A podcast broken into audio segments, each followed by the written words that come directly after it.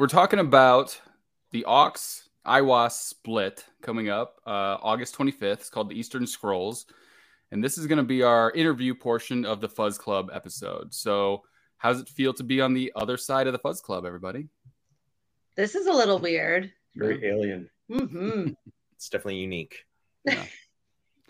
Well, I I just checked out um, your podcast with Pat at Monster Riff, and I got all sorts of information from him about this album. So, to avoid just regurgitating a lot of that information, uh, I'm challenging you guys to look at this as maybe less public facing and more like Fuzz Club facing.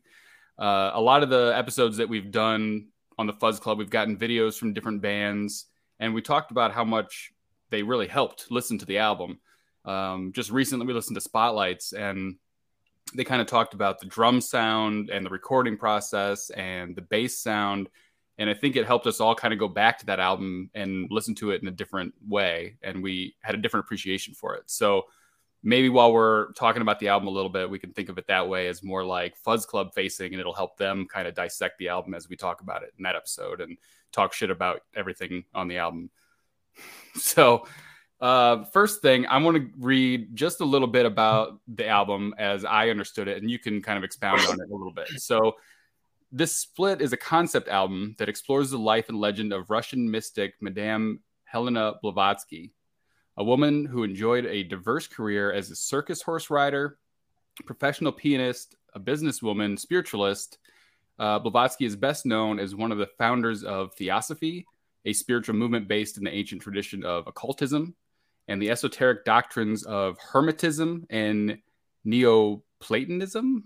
Yep. Uh, I understood some of those words. So if you want to expound on any of that about uh, Blavatsky or how that came about as the concept, that would be helpful. I think the easiest place to start is really just that one of her biggest goals and why she is famous is because she brought together Eastern and Western philosophies, religions, ideas, and synthesized them together. Um, if you look at Blavatsky's life and text, she was well traveled, she was well read. You know, she started reading at an extremely young age. Um, and so what you get is really someone trying to come up with a a singular universal religion way of thought way of being. Um, whereas so many different ideas whether in the occult in philosophy or in religion there's a lot of divisiveness and saying we are not that. Blavatsky was saying we are all of that. So that's kind of the the idiot's guide to to her her ideas I know you and I, and, and probably you and a lot of people have talked about Crowley a little bit, but he's looked at in a certain light as being kind of like this dark, like creature in in all yeah. of this kind of stuff. How is Helena Blavatsky viewed? Is she a good guy? Is she a villain? Is she, you know, too dark? Is she evil? Is she good? Like what what's what's the spin on on her? I think it depends on your your perspective of of her ideas. Um, you know, if you're an evangelical Christian, you're probably going to find Blavatsky to be pretty off-putting. um, but you know, like Gandhi was an early, uh, you know, kind of acolyte of hers for a while before he kind of did his own thing. Oh, interesting. The Theosophical Society was very popular in India because it had so many Hindu ideas, but it was bringing, you know, kind of modernization, quote unquote modernization. Um, into India around the same time of the uh, as they were working towards independence. So one of the things you have to really consider is that Blavatsky is not. I, I wouldn't call her like a left hand path magician like Crowley or LaVey, for example. Mm-hmm. Um, I wouldn't call her a right hand path magician like, you know, Wicca or um, the Golden Dawn, for example. Um, she's a little just straight down the middle. Um, it's more of like, here are the ideas, here's what I think, do with it what you will. So I, I heard you both kind of talk about the subject matter with Pat a little bit, and you were reading a book and shared it with with Aawks and, and whatnot. But aside from just how it happened, why why write an album based on Blavatsky? I was really interested immediately it was interesting that uh, Blake came with such information and ideas.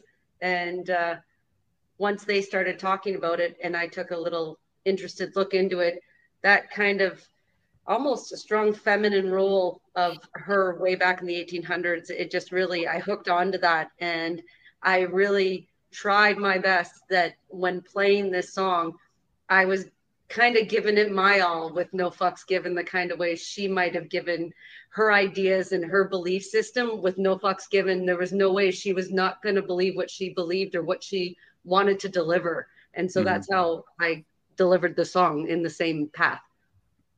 So, what do you think that you wanted to accomplish with this split in regards to like the subject matter, I guess, but also just in terms of like why make a split together? You know, what did what did you want to put out there to the world that you haven't put out in your own music or about to put out in your own music in the next year or two or whatever? Uh, for, for me, it was just uh, to do it. I mean, I, so many bands I'm into have, have done it, and it seemed like a really cool concept to join join forces with another band of like mind. Um, and I, I'm all about inclusiveness. I love I love community. I love like just gathering and being around other people that you know jive that I jive with, and sometimes I, that I don't even jive with. You know, yeah. just like being around people, man. I like learning and, and observing and all that kind of stuff. So uh, to me, it was just it was a cool um, opportunity because uh, we kind of met, met Blake through our first album, and uh, we hit it off really quickly, and um, we proposed it to him, and he he accepted, thankfully, and yeah, it had happened. I always find the collaborative process to be pretty enjoyable. I mean, as someone that makes art and things, just creative things, like there's a part of you that wants to do stuff on your own because it's your vision and your art and all that kind of stuff. But there's something special about doing a collaborative thing too. You learn something from it, you get better, you you take things from other people, whatever. So how collaborative was this split? Was it sharing ideas back and forth more than just the subject of Blavatsky? Was it sharing, you know, trying to collaborate on the music? I know you guys are in very different parts of the world, but you know, how collaborative was the the process? I think that kind of goes down to just like the friendship, especially between the three of us of you know like they're they're kind of two of my people that uh i'll be like hey i don't know whether this is garbage um let me know uh and so you know i, I i'm a little bit more of a I, I don't really care about the sanctity of of the song per se um i think that songs are are innately social so I, I, definitely was like, hey, I need help with this. You know, tell me whether I'm on the right path. This the song that you hear on on the split is um is actually the second song that I did because I had a file get corrupted with very little time to go before we had to uh, start the mixing and mastering process. Um, so that was fun. But uh, but yeah, I mean, Chris and Randy are always a, a part of my my musical process in terms of how I I decide whether something's working. So this was just like as opposed to me being like, hey, I'm thinking about putting this, you know, on something that I'm releasing, you know, through King Volume. It was like, what do you think about doing this together? How did that collaboration affect the songwriting? I mean, was Aawks trying to bring out the Aiwass in the band? Was Aiwass trying to bring out the Aawks in their music? Or was this like a, a true split where it's like we're talking about the same thing, but you know the music does not overlap anywhere. Was I get that little, you wrote the songs? A little bit of um, of what you said there about Aawks trying to maybe not write an Aiwass song, but write something that would uh, that would be cohesive with with Aiwass. Mm-hmm. Um, but then also, you know, that just as you know, what's indicative of the world the musical world right now and, and technology is like we have so access to so much music all the time. So never in my life have I listened to so much music for so little time. So I can listen to, you know, three bands in three days, and then the next three days I'm listening to four other bands in the next three days, and I never get back to those three original bands yeah. unless something really, really sticks. So at the time I was into some bands that kind of were influencing the sounds that came out, and uh, yeah, it was it's definitely different than Heavy on the Cosmic, our first album, um, and it's way different than what's going to be coming out. Yeah. Um, but it's kind of cool, you know, uh, given that we don't have to go into a like professional studio to record and you know the, the ease of doing things with technology really allows us to kind of explore different sounds uh, in a way that I don't think has ever really been Yeah. available to pe- people in the past unless you had millions of dollars you know Right. Yeah. It's uh, really fun with this split was, uh, and I don't think we've mentioned it yet, was that there was a challenge aspect. There was a challenge in when Blake brought the actual theme to us because uh, Aawks songs comes from that brain. I don't know where, how, what, or why. There is some sort of universal highway of sounds going through there. So the theme was a challenge. And then it was also a challenge that we started off in the idea that it was going to be a shorter song, a seven inch, right, guys? Hmm It kept expanding. And do you think we could keep going? How long do you think we can go? What do you think we can do? 45 RPM? Ooh, let's play with it. Let's have some fun. And so there was a challenge at every little turn, but we had a lot of fun exploring those challenges together in that collaborative effort to create what is now being put out into the world. And uh, yeah, it was a it was a fun challenge. And I really Like, how how do you feel knowing that Aawks wrote a longer song than you? Guess I got to step it up. to, to be fair, we had a lot more people involved in the production of the song. Like that, that whole inclusiveness thing, I try to pull in as many people as possible for every song that I do. So Yeah. we had uh, we had Dan Allen from Indian Handcrafts do some vocals. We had Claire Fitzgerald who did some vocals on the first album, and then we had Bob, um, sorry Roberto, do some uh, Ricardo. some violin on the album so, or on the song. Sorry, so we just kept keeping you know uh, more and more on the song until it, it reached its conclusion. And I mean, it's probably one of those things that we could just keep continuing to write on. It'd be kind of a Mhm. to do. Yeah, I mean, I for me, I I recorded my my part of the split after I had finished my second album, and so it's going to reflect a lot of what you're you're going to hear from that. So if you're expecting to hear like the Wayward God sound, you're not really going to hear that. It's it's it's a different vibe, it's a different feel, it's a different sound. Um, this differs from my my second album that's that's coming out this fall in in that I, I felt like I was influenced by Aawks to a certain extent in that I was like let's challenge myself to be a you know I, I already I've, I've always had some psychedelic elements to my music especially in the vocals but I moved the psychedelic elements from just having effects on the vocals to uh you know an extended bridge that's probably the most psychedelic thing I've I've done so far um, so it, it kind of I was challenging myself in that I knew that they were like, let's let's bring in some different elements. Let's write challenge ourselves to write a longer song. I would say it's maybe the heaviest Aawks song, maybe. I think so. I, I think I, there are songs that I find to be personally more heavy, but I think for general ears, this is probably going to be the heaviest Aawks song, Mhm. and this is probably my most psychedelic song. Uh, I agree with that.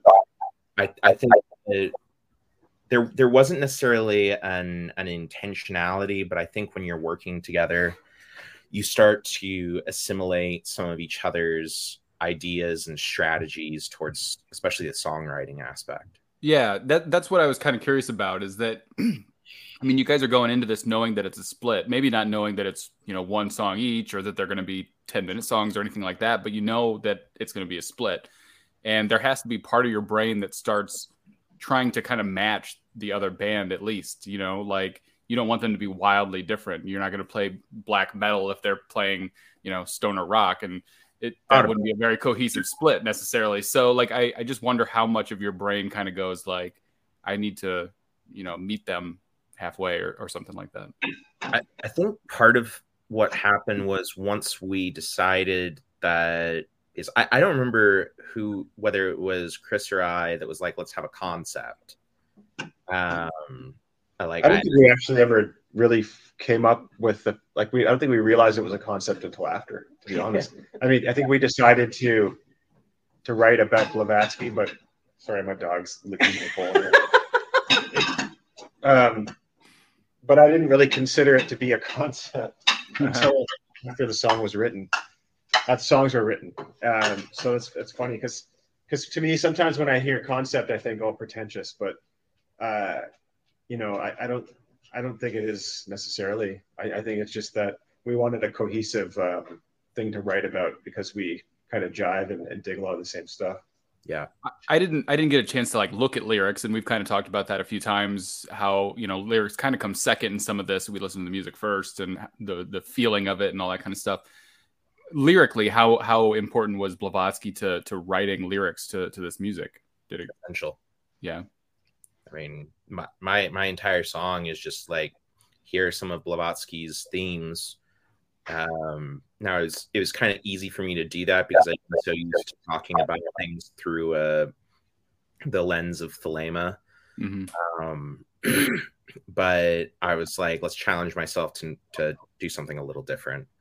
Um, so it still has that personal edge to it if you really dive into the lyrics on my end. But I was like, let's talk about her ideas, you know, and and I can use I can use her ideas to talk about what's on my mind. Gotcha. And for me, um, lyrics are sometimes they fall into your lap uh, and they're very literal. Sometimes it's more a stream of consciousness and abstract and uh, you know symbolic. And I think for for me, for our our version, uh, for our sorry our side of the split, uh, it was more of surreal uh, stuff. Sorry, my dog's being a pain in the ass right now. um, Jesus. if I see a dog's butthole on this podcast, I'm going to be upset. so, so um, I, I, I didn't know much about Blavatsky when I started writing the song, and as I was writing it, I was reading and reading and reading. So it's very all over the map. I, you know, I was reading about her childhood. I was reading about some of the concepts that she had come up with, some of the stories, you know, true or not, some of these outlandish stories that you hear about her. Um, and and all of it kind of came together in in the lyrics that uh, we ended up with. So we de- yeah, we definitely focused on her journey. Yeah, yeah. part of it is about the. I think overall, the, the theme of our song is is about the journey in her life. Really, mm-hmm. like the name of your song is 1831. Correct? Is that right. when she was when she was born, or was that something else? That, that was her IQ, actually. Nope. No, I'm just kidding. no, that she was born. Um, She's a super genius. Sorry, I'm having a meltdown right now. Um, yeah, so no, she was born 1831 uh, in uh, what was Russia is now Ukraine. Okay. Very Which topical. Is, well, it is. It's funny because because Randy's part Ukrainian, and we've been following all of this stuff over there. And we're not, I wouldn't say we're anywhere near a political band or a social commentary type band, but uh, you know, we do you know, like anyone who's conscientious these days, follow that stuff. And, mm-hmm. uh, you know, I think it all kind of has come together in a, in a serendipitous type, type of way. Um, a lot of synchronicity a lot that we discussed on, on the, on Pat's podcast as well, but some really weird, odd things. And, um, yeah, I don't know. Maybe it was just cool to have that happen. So if we could shift gears just a tad to like gear and some of the technical information, uh, I know some of the people on our podcast like to talk about some of that stuff that I don't quite understand. Um, but you kind of touched on having some guests uh, from Indian handcrafts and a violin and things like that. But is there anything uh, musically that maybe you wouldn't hear on first pass listening to this that you want to share? Whether it's effects, pedals, guest spots, extra instruments, any anything like that that people should know? I mean, for me, the the maybe the most essential pedal in terms of creating the sound that I was looking for, especially on the bridge, was it's a, a pedal called a Keeley Dark Side. Um, I was listening to just a fuck ton of Pink Floyd uh, at this time, and um, I was like, I wonder what that would how that would go with Doom. And so I, I did a trade with a, a friend for a pedal. Um, he had the, the dark side, so I traded him one. And um, it's uh, essentially the only song I've ever used it on, but I'm pretty happy about it. Uh, and I, I couldn't have I couldn't have gotten the, a lot of the sounds on, on on my song without that pedal. So yeah, cool. And and for me, I was really trying to get um, uh, that kind of low mid range, like uh, uh, warbly fuzz, not warbly fuzz, but it was like a, a, woolly fuzz. It's a woolly fuzz sound that I was trying to get kind of a la Windhand uh, or a bit of Monolord. So um, I was using a uh, Frost Giant massive pedal, which is a very mids forward one knob fuzz pedal. Uh, that's that's um, modeled after the, the Colorsound one knob fuzz from the 70s. Um, so it's it's it's modded a little bit in that it's a bit kind of more um, burly, yes, but uh, it's a massive pedal, and that's why it's called the massive. Uh, and then also um, one really cool kind of thing is that my an uncle who, who, passed away left me a bunch of instruments, and there's an analog uh, organ sound uh, on this album. Uh, it's an old Lowrey uh, organ that you'd find in someone's basement, maybe in the '60s, and it uh, has never been cleaned. The thing's full of dust. It's got the original tubes in it, and it has this beautiful, um, warm analog organ sound. So that kind of pops up in the murk of the song. Our song is quite dense it's a lot more dense than anything we, we've ever done. Um, so I was trying to get a, a, wall of sound kind of thing going on. Uh, I guess that would speak to more of the Aiwass, you know, giant, big doom sound that we were going for. Um, so I wanted to kind of add in a lot of those organ like timbres to get it to sound so big and woolly and. Mm-hmm. Yeah, there's, there's like a drone element to to both songs, I would say. Mm-hmm. Um, you know, we're not we're not going for for trying to sound like Sunn or, or Earth or anything like that. Um, but when you're tackling a more spiritual type of theme, I think that you end up a little bit influenced by that in terms of the fact that you're like, all right, if I'm talking about a spiritual concept, I should be putting myself into a spiritual place while I'm working on this. There's there's definitely a few beats or moments or uh, pieces that are almost trance-like. And mm-hmm. I, I attribute a lot of that to that like you were saying going into that kind of spiritual realm that kind of like psychedelic really not it's not even fuzzed out. It's just there's just a lot of like what do you call that? That like almost hymn like mm. there's a there's a tone in there that when you're listening yeah, and you're it comes in and you feel it and it sticks with you throughout the song. And yeah so it's kind of trance like for so me. I was listening to a lot of Conan, uh, Monolord, Windhand, um, kind of like those bigger, woollier sounding bands at the time. Mm-hmm. Uh, so I, I, don't know if the influence can really be heard, but I'm sure it, it probably comes through. And then, like Blake, I listen to a lot, a lot of Floyd all the time. I'm, I'm a huge Floyd nut. You started and I think ended with a couple samples of of some audio too. Where did that come from? That was from a movie called, I believe that is it the Daughter of Horror. God, I'd have to look that up. I should know that. It's been it's been a little while since I've uh, looked at that, but it was originally a silent um, movie from the '60s, black and white uh, horror film about this woman's descent into madness. Um, the original one was was silent, and then they put out a second version, I guess, because maybe it didn't do well. Uh, that was narrated and uh, that's from the narrator. Uh, so, so yes, from I believe it's called the Daughter of Horror, uh, okay. which you can find online for free. Um, it's a uh, royalty-free. You know, if you can go on these sites that have royalty-free uh, movies, uh, music, and all sorts of stuff like that, and I found it there. Awesome. So, um, so real quick, I, I know that you know we'll talk about it on the Fuzz Club episode, and and you talked about it a little bit with Pat. Um, the artwork uh, was by someone by the name of uh, Daria Belial. Is that is that correct? Billick. Billick. Billick. I can't read my own handwriting, but uh, she goes by uh, Dashi, I believe. Correct.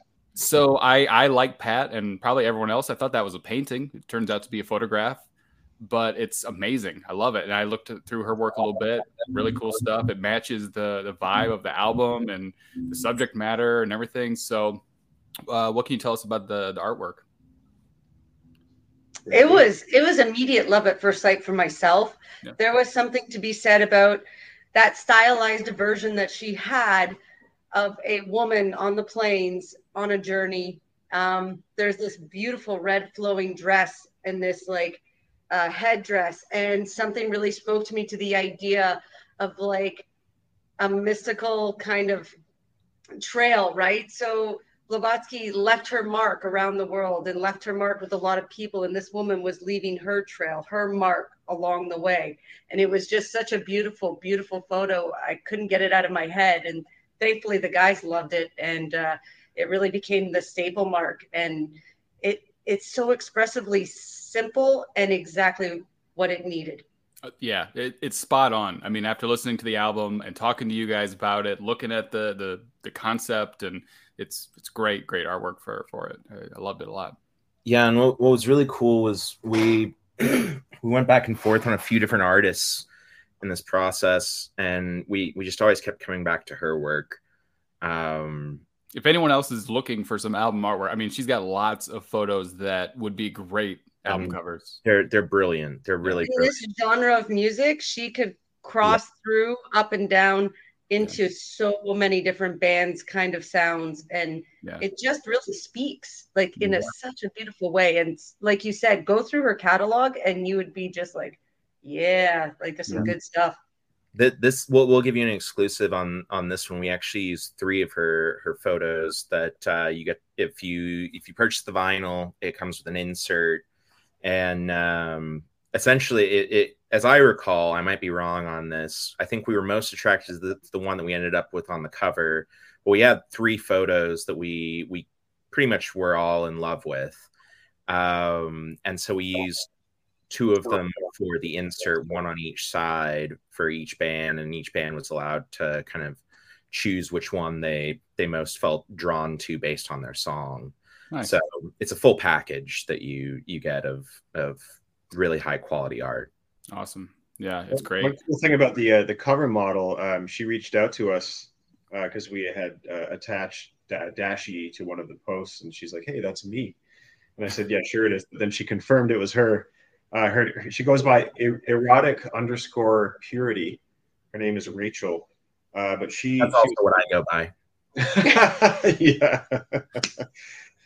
That's right. Uh, she uh, she let us know that she made the headdress that's on the cover of the the tree that's coming out of her head. Uh, she actually crafted that, which is nice. pretty cool. Very cool. Yeah. And All right, so Scotland, I'm not mistaken. which is which is interesting. I just realized this. So um, I got to say this: so the, the, Devil's Witches album that came out uh, last year that we all loved. Um, I, I, just loved the fact I love that photo so much, and when Blake and I were, you know, talking about the concept, we are like, yeah, that, that Devil's Witches uh, album was looks so wicked. Uh, so it was kind of we were inspired to to use Dashi's stuff, um, and I believe he's in Scotland as well. So there's some some Scottish uh, connection there. And Crowley had a house in Scotland. It all comes together.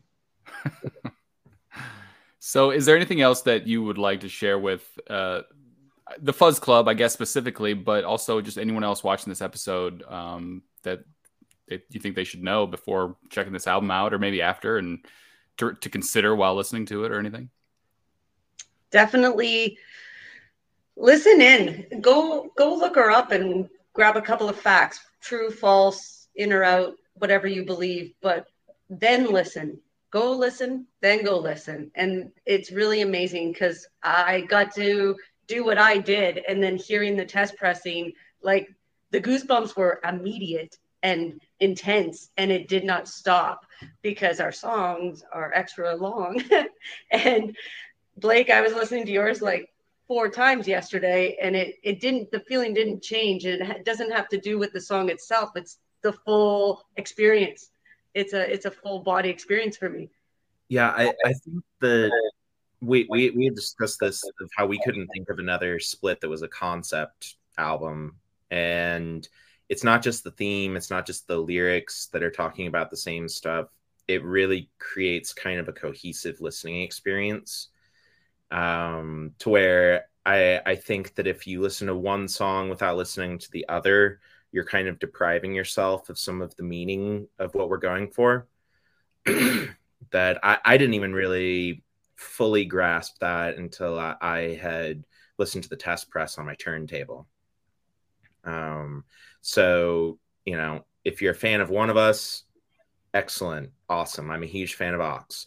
Uh, you know, listen to their song if you want to listen to mine, but really listen listen to the split as a whole the first time um, because you're going to get a lot more out of it that way, and that's something we were going for. I, I gotta say that there's plenty of splits out there that just feel like a marketing thing, you know, like for the price of one, you get these two bands. Here you go. And it's like this collection of songs, and you're like, okay, it just seems like this like marketing thing. And this is this is definitely more than that. It's like this idea that you both collaborated on and created this new thing out of it. It wasn't a, collect, a collection of your songs that you put together and sold as a, a split. It's this brand new thing. And I, to me, you know, that, that says a lot. That's, that's the best way to do it. And as just a fan of music, I mean, then, then I'm interested, you know, you did it right. I think that it's a very cool concept and the subject matter and, just the the combination of both bands and the artwork and everything. I think it's very cool and it's very well done. So,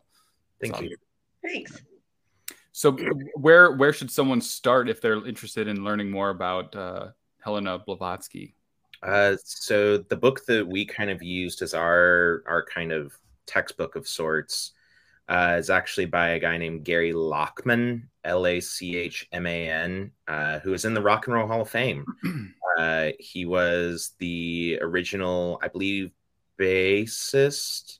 He's either bassist or guitarist for Blondie, um, and he was one of the main songwriters for kind of their their early into their kind of when they really broke it big. And then he uh, eventually left the band and became a writer about different occult texts. And she so, wrote stuff though too, yeah. She did. So her two biggest works, quite literally biggest, are Isis Unveiled and The Secret Doctrine. Um, they're extremely dense and extremely hard to read, but they're really rewarding if you can get through them. I tried to read some other stuff that you recommended. I don't know if, you, if you're this saying is much harder than anything I've ever recommended you. I, I would be all right. I'll, I'll have to start somewhere else, I think. But this guy just read Ulysses. Like, I've tried to read that book 15 times and I can't get through it. Yeah, no. Nah, the second half is brilliant. First half is pretty rough. I was I was extremely confused by the the Crowley stuff that I was trying to read at one point. Yeah, Blavatsky makes Crowley seem like easy reading.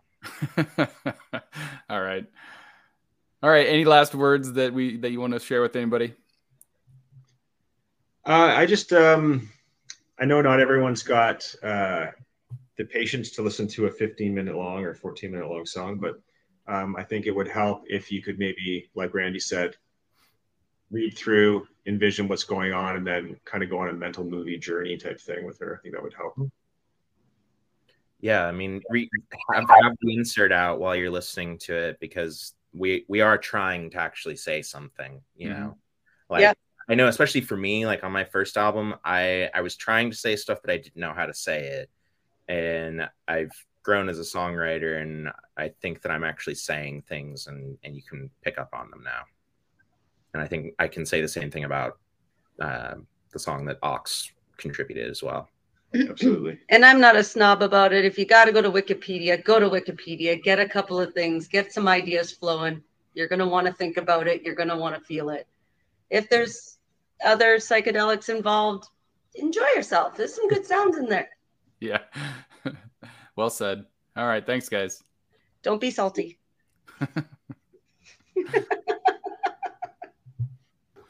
so we are on to the Fuzz Club portion of the Aawks Aiwass split episode. Um, we'll just go through some quick intros and we'll kind of get into the music a little bit. Scott, do you want to lead us off? Hi, yeah, thanks. I'm Scott. I'm the uh, chief writer and editor over at Clean and Sober Stoner. Ryan. I'm Ryan from High Desert Queen and Lick of My Spoon Productions. Eddie. I'm Eddie from The Endless and Lords of the Opium Church. Bucky. Bucky Brown with uh, Doom Charts, The Ripple Effect. And I'm Pat from Monster Riff. All right. So we are talking about the Eastern Scrolls. Um, this album was is uh, going to come out in August, the end of August, August 25th, I believe, is the date. And this includes our friends from the Fuzz Club, um, Aawks and Aiwass, who are frequent contributors to the Fuzz Club. So it was cool to get them um, kind of interviewed and talk about some of the background on this and and listen to it from that perspective. And now you know they've joined forces. And now we get to talk behind their backs and talk shit about them or whatever we want. And here's our opportunity. They're not on this episode; it's just us. I'm sure yeah, they will I, listen. I was curious if they were going to be on here or not. So this is this is going to be good. yeah. so um, I guess first things first, it's uh, a kind of a concept. It's about um, Madame Helena Blavatsky, who was a Russian mystic. And there's a whole bunch more about her in that interview portion about kind of her thoughts and her writings and, and all that kind of stuff. We don't have to get into it too much, but it was really interesting for me that the the whole split was dedicated to her. I mean, it was a subject matter that they were both kind of reading about and came together and wrote these two long epic songs about to create this two song split. Um, any thoughts on that? Did anyone do any background on on her and, and see how that tied into the music or lyrically or anything like that? Yeah, I I did a, a short episode with them as well, and we talked a lot about her. And it was really cool, especially to get Randy's perspective on things, because mm-hmm. Madame Blavatsky was obviously a, a woman in a, in a period where women were like second class citizens everywhere and she was super progressive and really really intelligent and would just like just do whatever the fuck she wanted um, whatever you know whatever culture called for it that was not what she was going to do. I think she like even like often dressed up as a man and so she could go and do things like i think she even fought like in a battle or in war or something like that. So she was super hardcore. And so it was really cool to get randy's perspective on things as a woman in a space that is highly male dominated. Even the Fuzz Club is mostly just dudes, right? Mm. Um, and so she not for lack of trying, by the way. Right, right. You, you, have tried very hard, and I, there are people on the email list that are females as well that just don't show up. Uh, but you know, I'm, I'm, sure our audience is primarily women. I'm sure. just, just, just, as as the fans at all these underground dive bar shows are mostly women too, right? Of right. Course, and, of course. And I know we're very hot on the 21 to 27 demographic. Big time. Single. Big time. Paparazzi's crazy around here, believe me. yeah. Yeah, I I would uh definitely just listening to it, I knew exactly what the concept was without even reading up on it. I knew who this girl, being sarcastic, I, would have had no clue. I mean, it does sound like it. Both songs kind of roll together, and it has that concept vibe to it. But I, I as a listener, I get nothing as far as where it came from or what it is, other without knowing the backstory and reading up on it. It kind of like a lot of concept albums. Like, do you really follow along, or are you just listening to the tunes? Yeah, right. I mean, lyrically, I it, it, I couldn't always understand the, the lyrics or anything like that in either one of the songs, but talking to them and asking them kind of like about the lyrical, you know, inspiration and stuff, it sounded like it was really important to the writing of the songs, and it wasn't their typical like subject matter to write about, but it mm-hmm. did inspire even the lyrics, and they were writing about kind of stuff that she believed in and and kind of put themselves like into the music through her and her eyes. So I thought that was cool, and it it does really carry that concept throughout. Then even lyrically, not just like inspirationally, but it is talking about some of her thoughts and things and stuff that she wrote. Yeah. And I think you get a little bit of it in the music as well. Like Aawks has that really cool sort of I don't know if it's a bridge. They have a really long section in the second half that sounds a little bit like Tool but you can yeah. hear a little bit of an Eastern influence in there as well that you probably wouldn't have heard in just a typical Aawks song.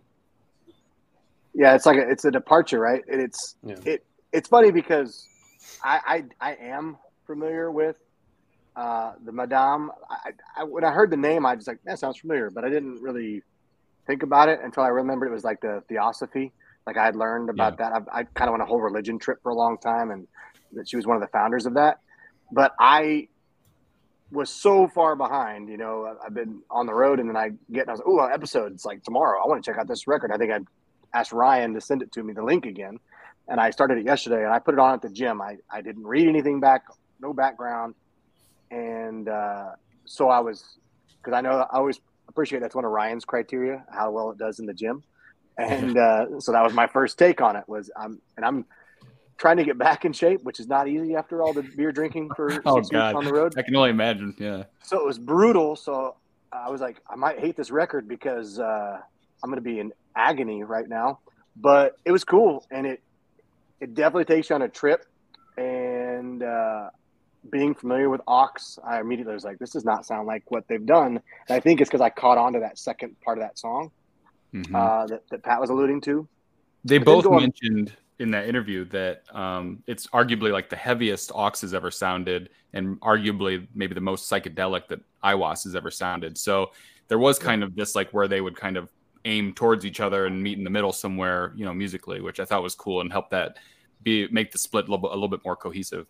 and I think it was a great blend because I remember about like I said about halfway through I started realizing wait this doesn't sound like what I'm used to with Aawks but I'm digging it and then but I knew what to expect. So now I'm paying attention and Aiwass track comes on and I I've listened to Aiwass I was waiting for that heavy heavy super doom. And it wasn't I mean it was still very heavy but not as mm-hmm. heavy as what they've done in the past. And I think it was cool. Because I, I think they were both striving for that that concept you know like like I mean, it's a concept record.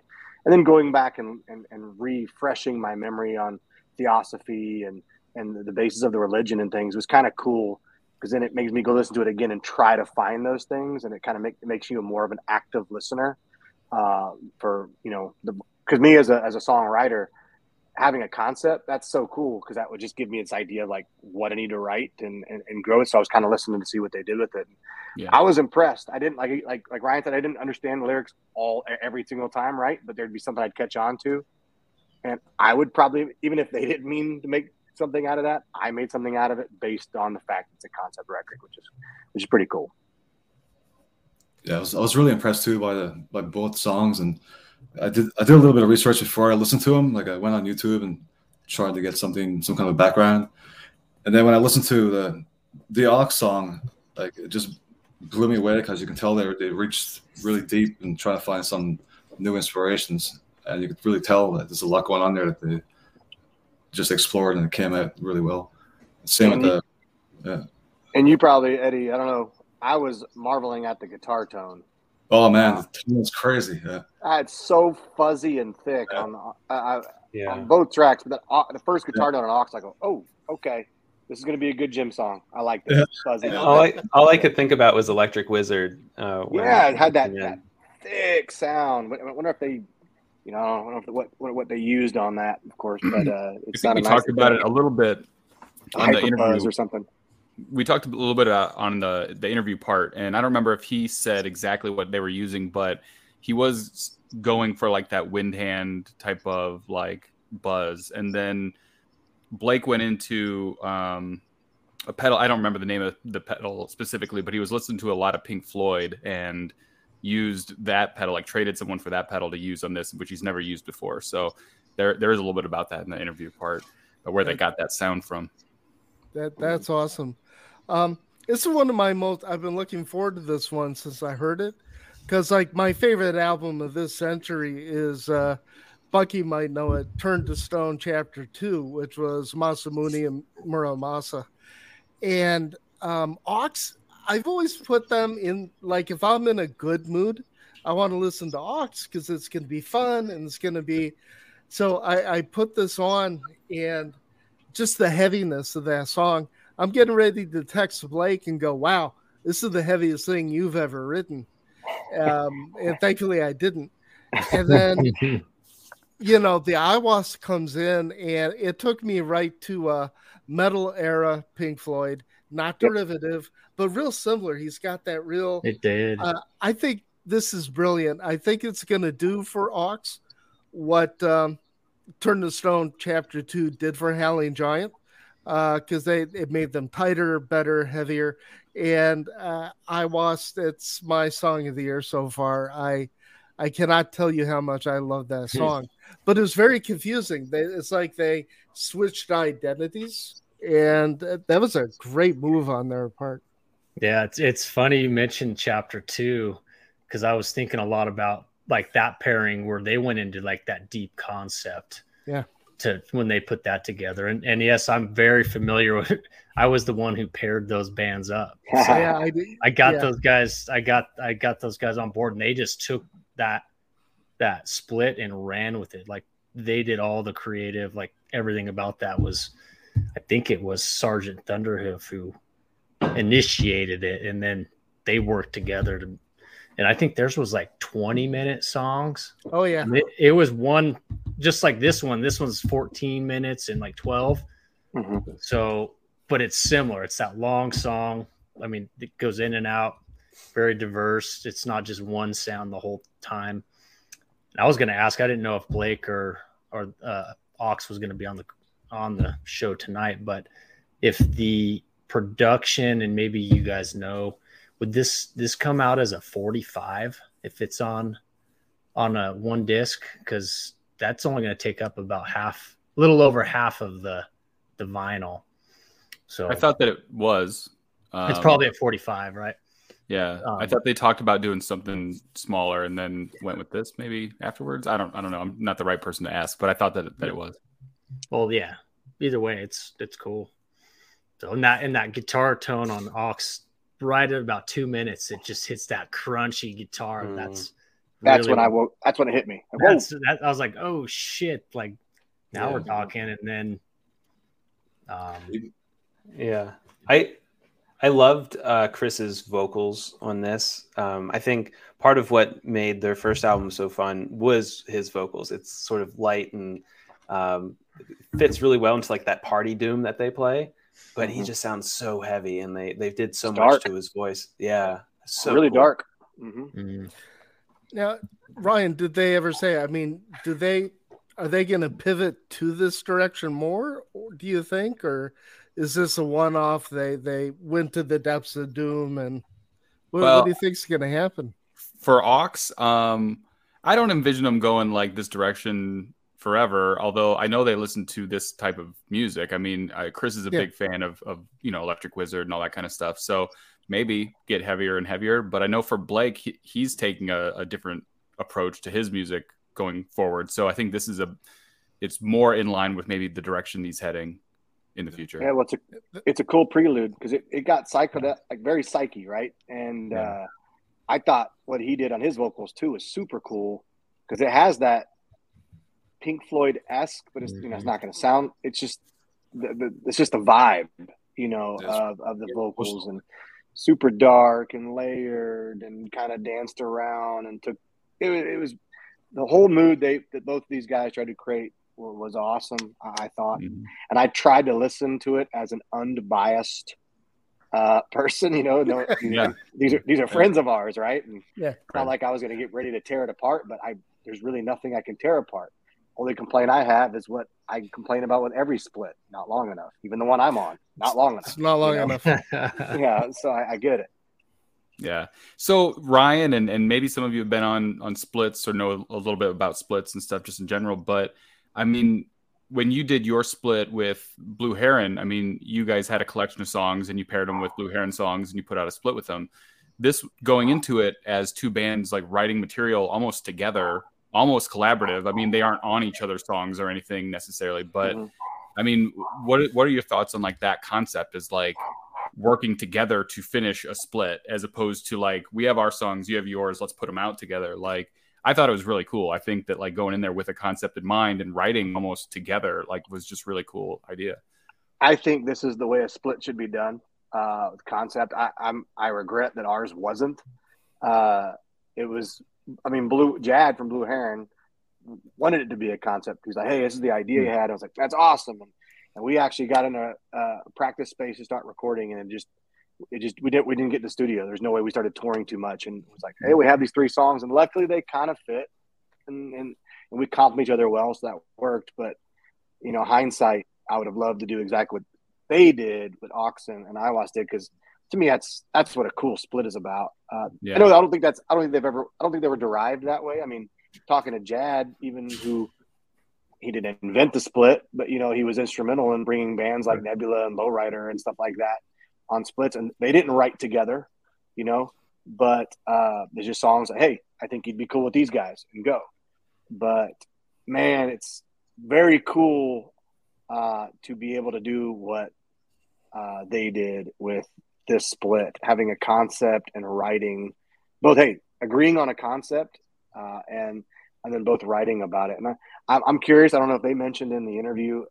Uh, were they sharing ideas with each other, or was it like, "Here's what we did. Oh, here's what we did. Oh, cool. This is perfect." I, I think that just in general they share ideas back and forth. I mean, they're you know they're good friends and stuff, but I don't uh, know that that was part of like, the actual process. I don't know that they like wrote and compared and took notes and that kind of stuff. But I mean, I think that that's probably just part of their process, just in general. Yeah, I well they they nailed it, and I think that's one of the that's what a split maybe we'll maybe we'll see more of this you know going yeah. forward this idea of people I mean, it's happened before. It's not like a right. first time yeah. thing, but I think that as a songwriter, the ability to kind of step away from yourself, you find new things about yourself. Like, like Scott was mentioning, asking if if uh, Aawks is going to go this direction or Blake. You know, they might be. You know, so so uh, because they they discover something about themselves. Uh, I was almost curious when I concept. first heard them like announce it if they were going to go like the direction of what was it, uh, Elder and Kadavar. They like made a new group together, basically Eldovar or whatever. And Even like basically, better, that was right? like, yeah. it was basically like a split like slash collaborative super group type of thing, like all all in one. And that would have been kind of cool. Uh, Aawks Aiwass band together, you know, to make uh, you know it, it, maybe it wouldn't have been much different. You know, they write different yeah. songs, but they kind of came in the middle here. But, Ewoks the Ewok. Yeah. yeah. well, who knows? That might be part of their master plan. Yeah. who knows? Who knows? Right. I mean, it, it, stuff like that is awesome. I love it when bands collaborate like collaborate like that, and and, yeah. and that's you know I've been working a, a, lot to try to do something similar with with several bands, and hopefully it comes together. But uh, it's not the easiest thing to do, especially with they're in Canada. Uh, Blake's in Austin, but yeah. it's it's it's cool with technology. You can you can do it now, I suppose. But uh, yeah, uh, it is interesting that they were sharing ideas because to me that's so cool. That that that's cool because it kind of each get a feel for like what's yeah. going on. You know. Yeah, and I I think splits in general work both ways. I mean, so like what they did, it's probably less common to work yeah. together like that as a concept. But like your split, it's it's almost like a, a bill. You're put bands together yeah. on a bill, and here's the two bands. This is what you. They don't have to really. You, just you pair them up to be kind of compatible in some way, mm-hmm. kind of like a bill, like a going to a yeah. show.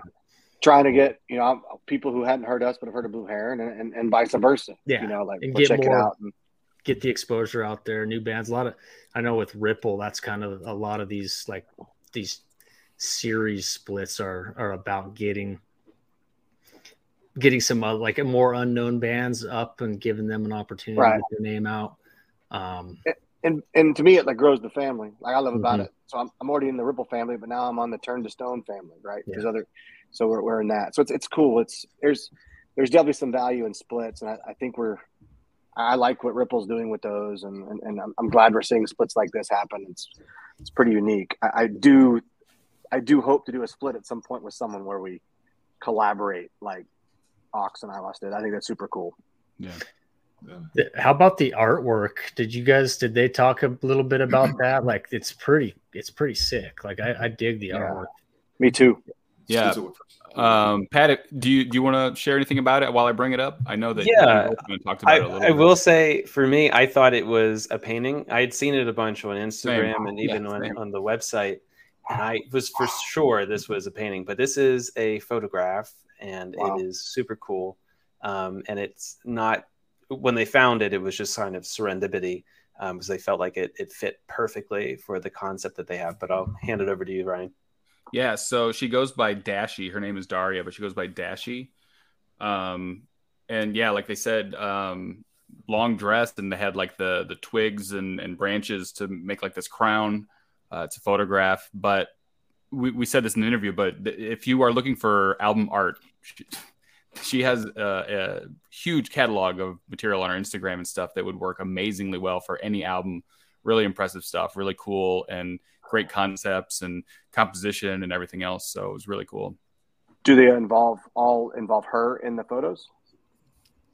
Um, I don't think so. There are a lot of women in the photos, um, but I don't recall if that's, if that's like exclusive not, to what she does. And that's and that's assuming that this Daria or Dashi is this person here. It, that, just that I don't even know. I, am not even sure.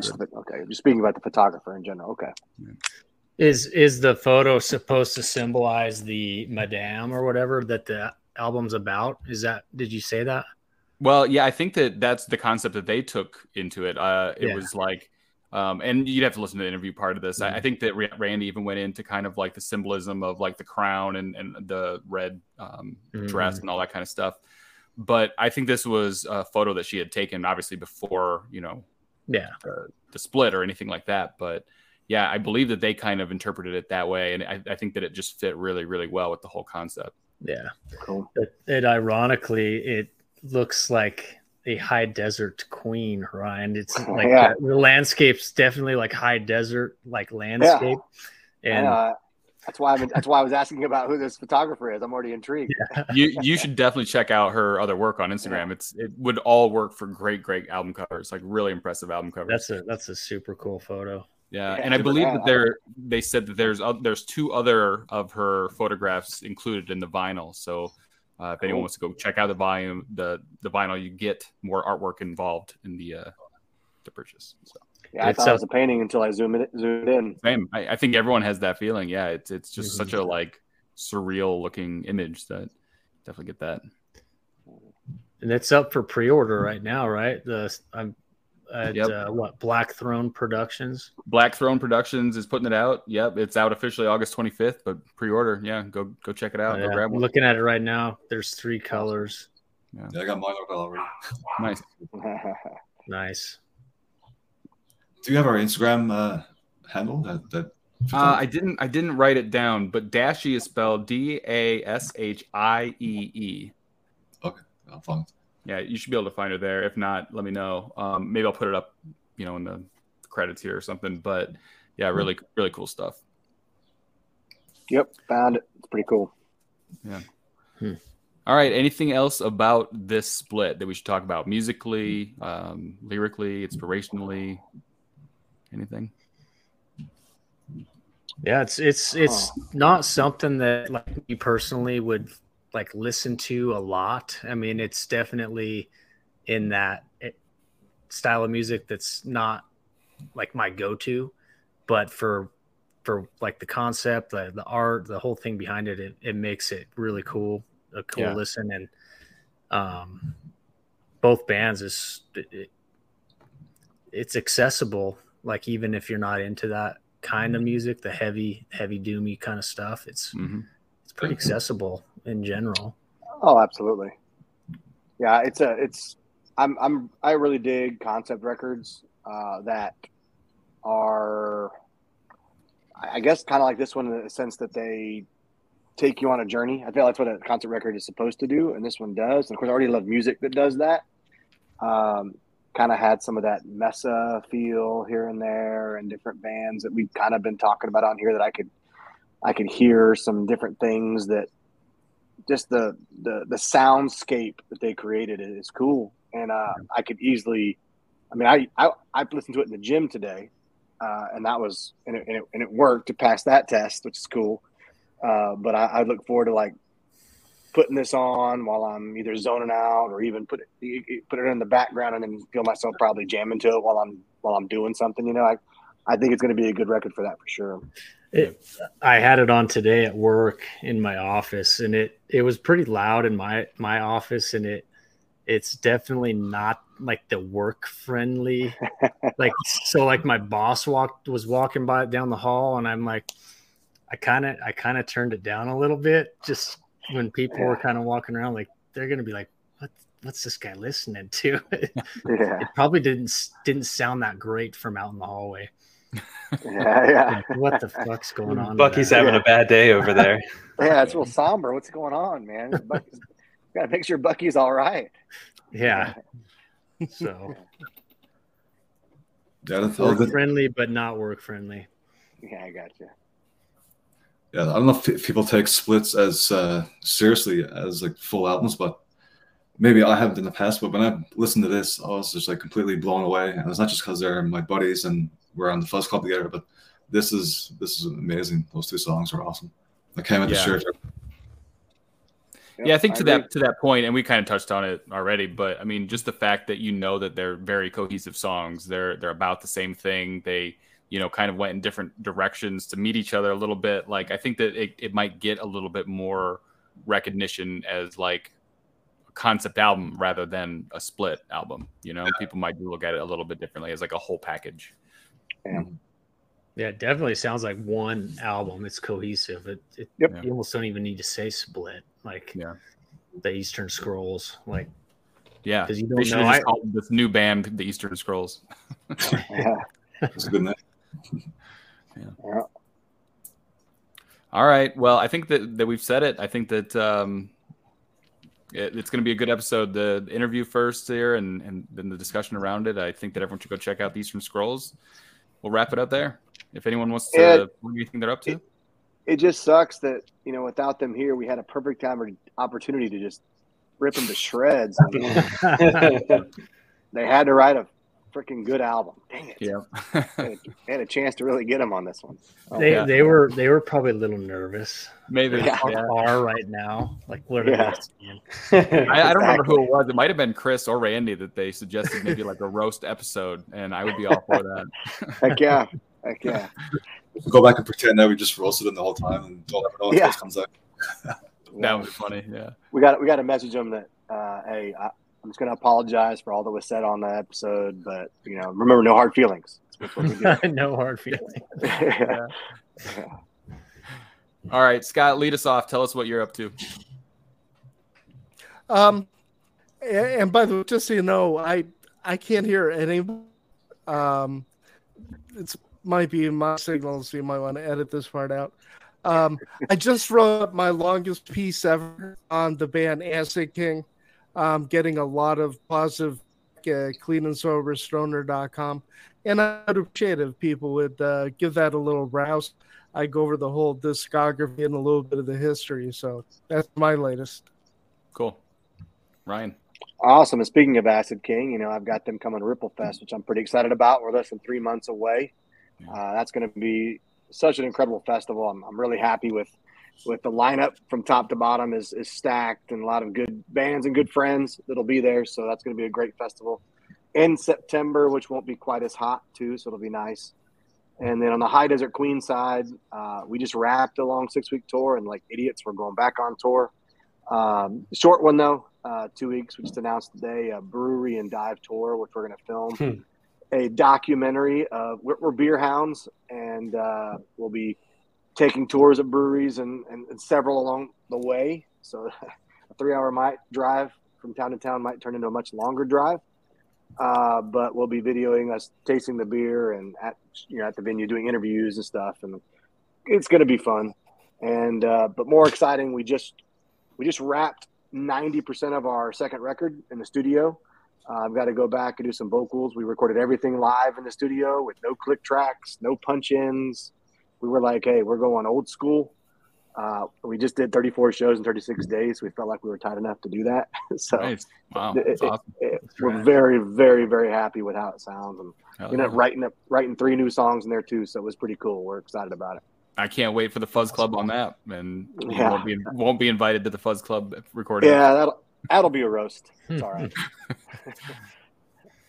Bucky, what are you up to? Uh, so yeah, doomcharts.com. The June charts drop tomorrow, and I mean, you guys know what that's all about. Half of half you guys on the Fuzz Club are part of the contributors to the Doom charts. So that comes out the first Friday of every month, and check me out. I'm run the Doom charts Twitter page. I'm on there every now and then. I'm not too active, but um, you can find me on there and on Instagram and Bandcamp.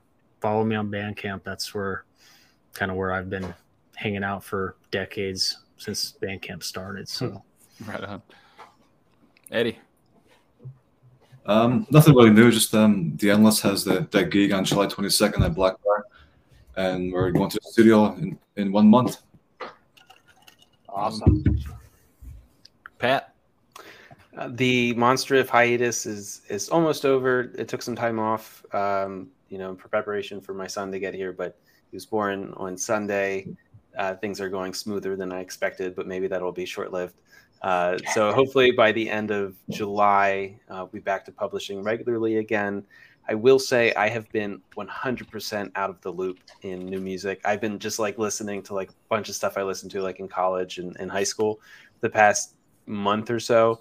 So if anybody wants to send me stuff that they're excited about that's come out recently, like I haven't even read the Doom charts uh, in the last couple months. So anything that anybody is super jazzed about, uh, you think I should review, feel free to send it along.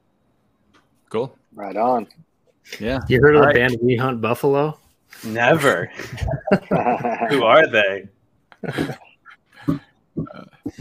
Yeah. All right, go check out the Eastern Scrolls. It's out August 25th. Um, so if you uh, don't have access to it, go hit the pre-order and check it out on August 25th. it's worth it. Later. See you guys. See ya. Yeah.